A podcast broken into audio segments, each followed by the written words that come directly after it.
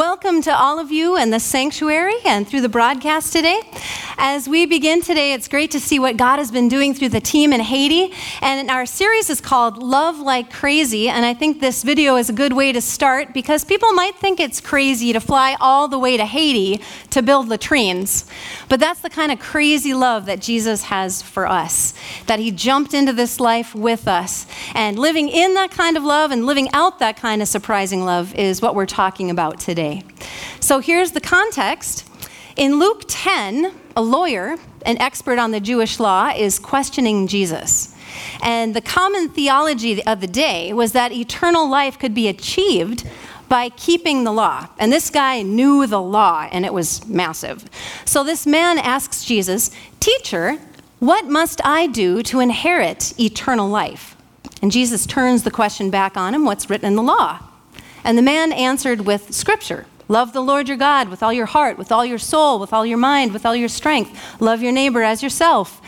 And Jesus answers, You've answered correctly. Do this, and you will live. And the lawyer is not happy.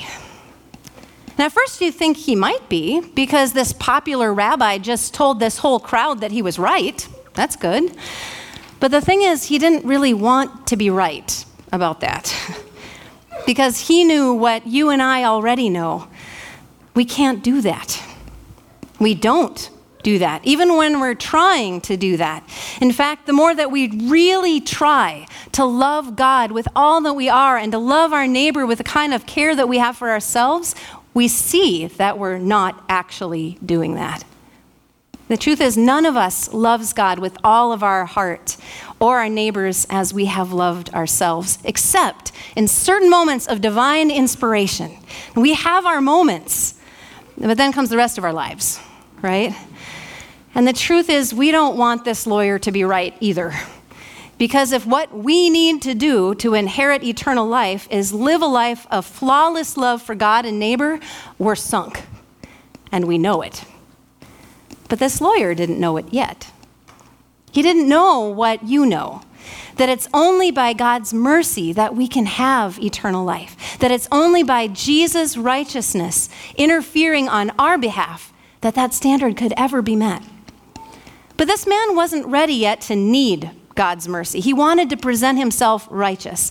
So, facing this trap of sin, instead he looks for a loophole. He asked Jesus, Well, who is my neighbor exactly? I mean, who are these people that I have to love like I love myself? Maybe I can salvage this thing after all. But Jesus doesn't answer with a checklist of who you need to love and who you don't to qualify for eternal life.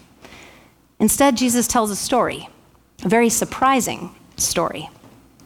In Jesus' parable, this man, who the audience would assume to be Jewish, was attacked on the road and beaten unconscious and stripped of his clothes. So, setting the stage for this, this man is unconscious. He is completely out. He will not realize if someone helps him or not. And there's nobody else around. And without clothes, you can't tell is he rich, is he poor, with what is his situation in life. And since he's unconscious, he's not going to give away his accent either. So there is no way to know is he Jewish? Is he Samaritan? Is he from some other tribe? All you can know is that he's a man who's helpless and bleeding. And into this situation rides this priest and then a Levite who both work in God's temple. So, if there's anyone who should be able to figure out how to obey the law correctly to love God and neighbor, it should be them, right? They're professional law abiders. But both the priest and the Levite pass by without helping and they leave the man to die. Why? Oh, here's the thing Jesus knows that the priest and the Levite and you and me, we want to do right. We want to honor God. We don't want to do wrong. Psalm 119 is all about that. It's a love song to God that's one giant thank you to God for the law. It's full of phrases like, I trust in your word, I delight in your commands. Because the law shows that God cares what happens to us, that He cares what kind of people we become, that the law is a gift. As any parent knows, you have rules because you care about your kids, you care about how they turn out. So, why do these two, this priest and this Levite, who love God's law, and who want to honor God and love neighbor, not help this man? Well, let's take a look at the priest situation. The temple priests at that time had certain times that they were on duty to be at the temple. It was a rotation of weeks. And so this priest is either just completed his rotation of weeks and is going home, or he's just on his way to start his rotation of weeks for service. But the problem is, if this priest got down off of his horse and reached over to touch this man to find out if he was alive or dead, and found out that he was dead, then the priest would be ceremonially unclean. And he would have to go to the temple for a week long purification process. And that meant if he was going to the temple, he wouldn't be able to serve for a full week, and some other priest would have to stay a week longer and cover his shift, which would not make him popular. Or if he's on his way home, then he has to return to the temple for a week of purification, delaying his return home, leaving his family to wonder where he is with the paycheck, right? And on top of that, the temple priests were counseled to avoid contact with the dead at all possible. So maybe that priest convinced himself, I think that man's already dead. I can't help him now. Someone else will take care of it. Or maybe it was a different concern altogether. Because Sirach, a theologian of the time, wrote that one should only do good deeds for a good person because you don't want to strengthen a bad person to keep doing bad. But other rabbis taught that you must save a neighbor who has been attacked by robbers if you see that you can help. But without any identification for this man, how could he know? Was this man a neighbor or not? How could he know if he was doing the right thing? He didn't. So instead, he just wrote on. Has your desire to do the right thing ever kept you from doing anything for the fear of doing the wrong thing? What really honors God? Can you feel the tension in that story? The Levite also has a similar struggle, and he also chose to walk away.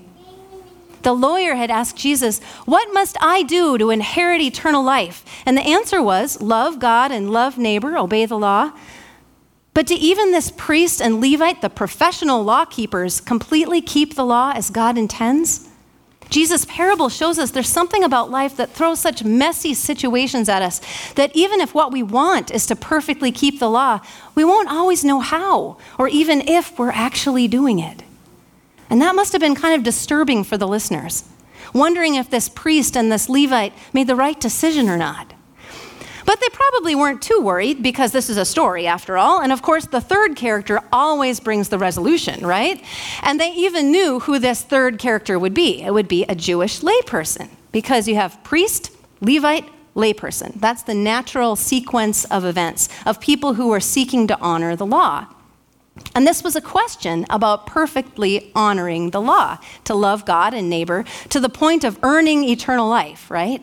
So they lean in to hear what Jesus is going to say about how the regular Jewish layperson would fulfill the law. But instead, the next person down the road is a Samaritan. What? They hated Samaritans. Samaritans didn't even try to pretend to honor the law. In fact, they were worse than that. Samaritans believed the only place God should be worshiped was Mount Gerizim, not the temple. They believed it so passionately that a few years before this, some Samaritans had broken into the temple during Passover, the holiest time of the year, and intentionally defiled it by scattering human bones all over the temple court. I can't even describe to you how insulting that sabotage of the holiness of worship was to the, the people, or how angry that it made them. And that reaction wasn't just an isolated event. If you have your Quest Bible with you, you can turn to Luke 10. That's where the Good Samaritan story is.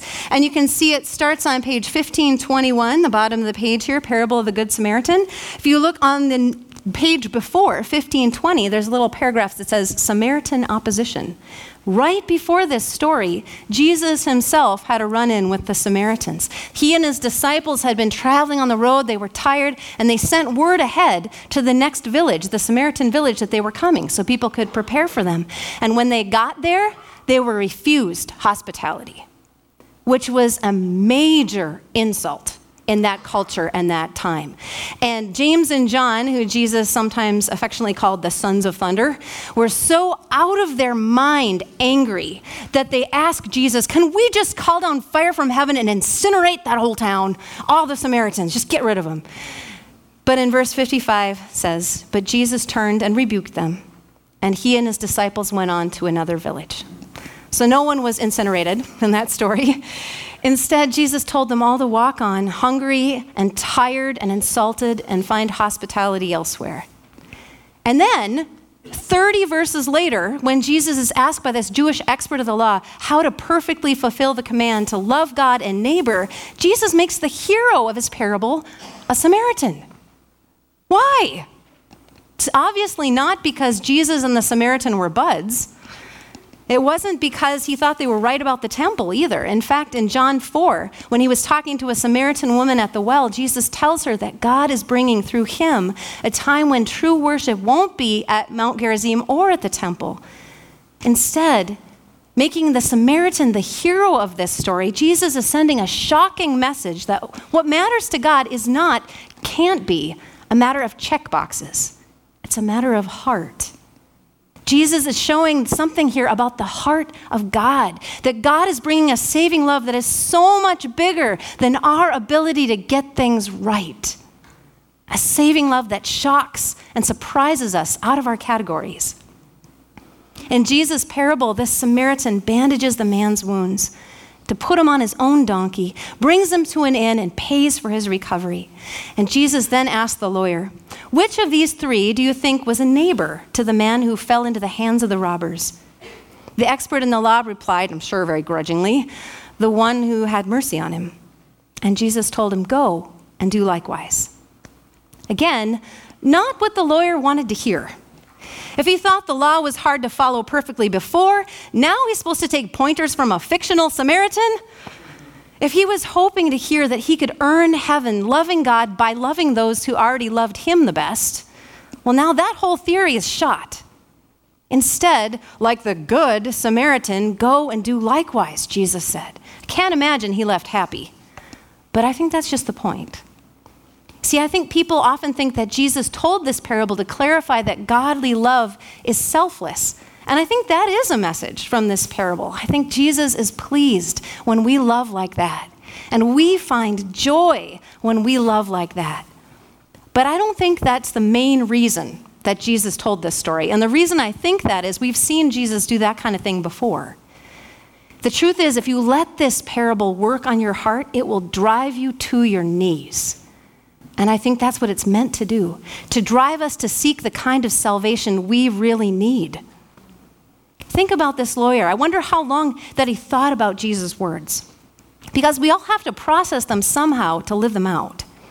He couldn't have walked home without running into several beggars who, if he was going to go and do likewise, Samaritan style, would cost him everything until he was just as destitute as they were. So, in that way, this story is a lot like the story of the rich young ruler in Mark, a man who also asked Jesus, How do I accomplish salvation? And Jesus tells him, Well, go, sell everything, give it all away, then come and follow me. That's only the beginning.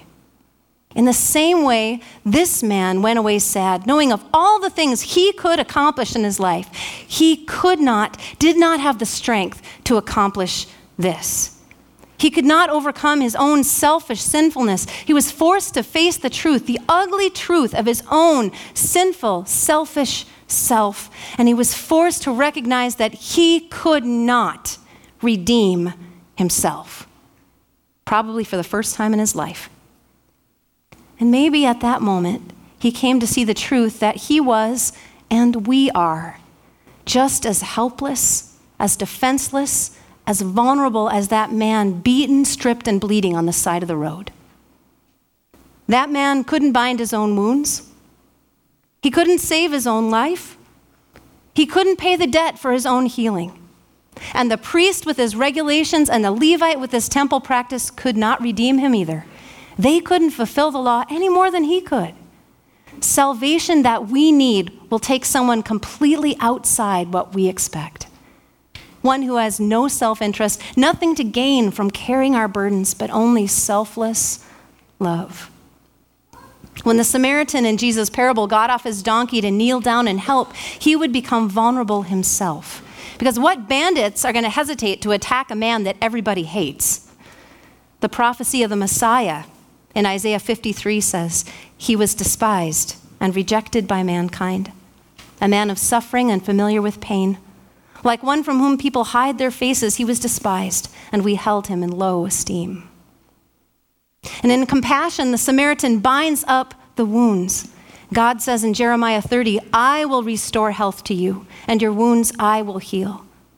And Jesus' mission statement in Isaiah 60, 61, his mission statement He has sent me to bind up the brokenhearted, to proclaim freedom for the captives and release from darkness for the prisoners.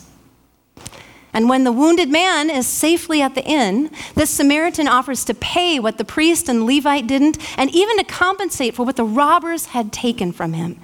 He offers to pay himself for this man's healing and restoration. Because just like today, hotels are not charities. You don't pay, you don't stay. And this man had been robbed of everything he owned, he had nothing. And if he would have woken up in this hotel with no money, he would have gone from being robbed and wounded to robbed, wounded, arrested, and in debtor's prison, racking up more debt every day he was there. If the Samaritan hadn't promised to pay the bill, this man may never have healed and may never have been able to live life free again beyond the day of that attack. The Samaritan paid so he could be healed, and so once he was healed, he could be free to live again. Remember that, because it's very important. Salvation comes to the wounded man not because of who he is, we never find out his identity. Salvation comes to the wounded man not because of what he can give, he's been robbed of anything he could possibly contribute. Salvation comes to this wounded man not because of what he's done. The Samaritan has only seen him unconscious. Salvation comes to him only by a costly act of compassionate love freely given. And that is exactly how salvation comes to us. See, the truth is, the lawyer's question, What must I do to inherit eternal life? is a pointless question. Because what can anyone do to inherit anything? Someone has to die for someone else to inherit. And if something is inherited, it's not earned, it's a gift from the one who has chosen to bequeath it. It can only be received. And the truth is, it's only through God's surprising love for us that any of us can be friends of God, that any of us can become neighbors. Romans 5 says, Very rarely will anyone die for a righteous person, though for a good person someone might possibly dare to die. But God demonstrates his own love for us in this while we were still sinners, Christ died for us. Jesus saw our hopeless situation of a salvation we could never earn, and he took on his own shoulders our death, and he bound up our wounds, and with his own life, he paid for our redemption, and he paid the price not only so we might be forgiven, but so we might live free, free forever from the pressure of ever thinking that our lives need to earn what we can never earn. When we see ourselves in this parable as the priest or the Levite, then we're convicted of our own legalistic failings. And when we see ourselves in this parable as the Good Samaritan, then we're convicted of our failure to live with that kind of selflessness in every moment. But it's only when this parable brings us to our knees and shows us that we can't do what this lawyer is trying to do, to earn salvation by our ability to be righteous. When it shows us that we are the wounded, the broken ones in need of saving help, then Jesus becomes our Good Samaritan, despised and rejected and acquainted with grief for us. And then we can hear the words of Jesus in a very different way Go and do likewise. Go and love like that. Not because you can earn your salvation by perfection, not possible. Go and do likewise in your own imperfect way because your debt has been paid by the only one who can. And you've been set free now to live in that love, to show the world a glimpse of the one who loves like that, so they might, they might know him too. And if you still think that Jesus meant to say that we earn salvation by serving, you can take a look at the story right underneath this parable in your Bible. It's the story of Mary and Martha comes right after this, where Jesus tells Martha, who's serving, that Mary has chosen the better thing and simply choosing to be with Jesus, choosing to believe that she is the beloved as she learns from his feet. Because the truth is, we can only serve with joy. We can only pour out love when we first have understood how much we have been loved by God. And that doesn't come from us, it comes from Him. But that's what we're going to, we're going to talk about next week. So for now, let's pray. Lord Jesus, thank you for your beautiful parable, but it brings us to our knees. Lord, we confess to you that we know that we can't earn eternal life. Thank you, Lord, for reminding us today of the real good news that you came to bring that your salvation is a gift, and only you can give it. And we receive that gift with gratitude and thanks and praise. Lord, thank you for paying the price for our healing and our restoration, for setting us free instead to live in the joy of your love and to pass it on the best that we can. It's your love that changes hearts, Lord. And your love is the only thing that does. Thank you for that reminder today. Please work your love in us, Lord, that your love would be reflected in us so the world may know you too. All these things we pray in Jesus' name. Amen.